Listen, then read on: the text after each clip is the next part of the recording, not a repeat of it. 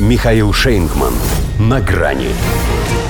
Шаг влево, шаг вправо, расстрел. США пригрозили Ближнему Востоку. Здравствуйте. На грани.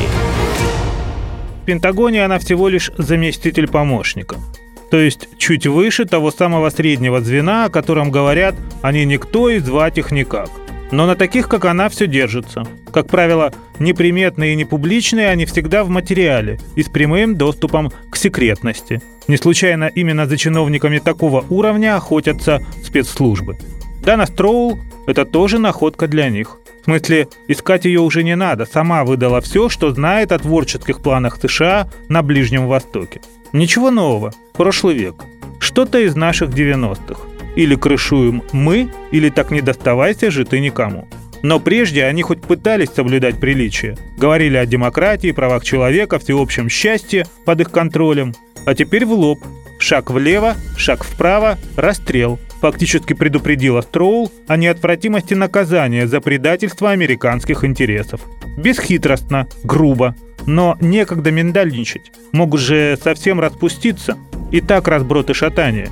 Сирия ускользнула, Турция С-400 купила, Египет подозрительно независим, Ирак и тот себе на уме. А эти персидские монархии так и норовят от двух маток сосать. Очевидно, что определенные страны и партнеры хотели бы увильнуть и проверить, что еще они могли бы получить от США, прощупывая почву более тесного сотрудничества с китайцами или русскими, особенно в сфере безопасности и в военно-космической области. Я бы хотела просто предостеречь их вновь, что это может поставить под угрозу не только сотрудничество с Соединенными Штатами, но и государственный суверенитет, как в Ливане. Использовала американка стилистический прием, известный у нас как «если что, будем бить по наглой рыжей морде». И опять начали терзать смутные сомнения относительно причин разрушительного взрыва в Бейрутском порту. И уже не кажется лишь внутренним делом смена власти в Судане. Не Ближний, правда, Восток, но новые люди в управлении в первую очередь решили пересмотреть договор с Россией о создании военно-морской базы. И не надо показывать пальцем в ту сторону, откуда пришло им такое распоряжение. Так что Строул вполне могла бы привести Хартум в качестве положительного примера.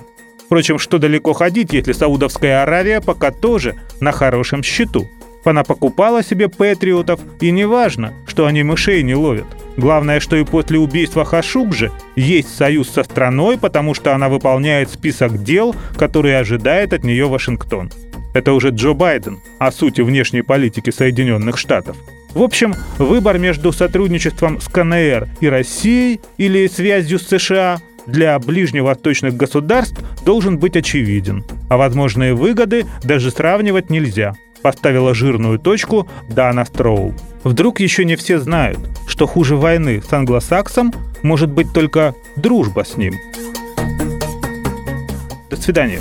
На грани с Михаилом Шейнкманом.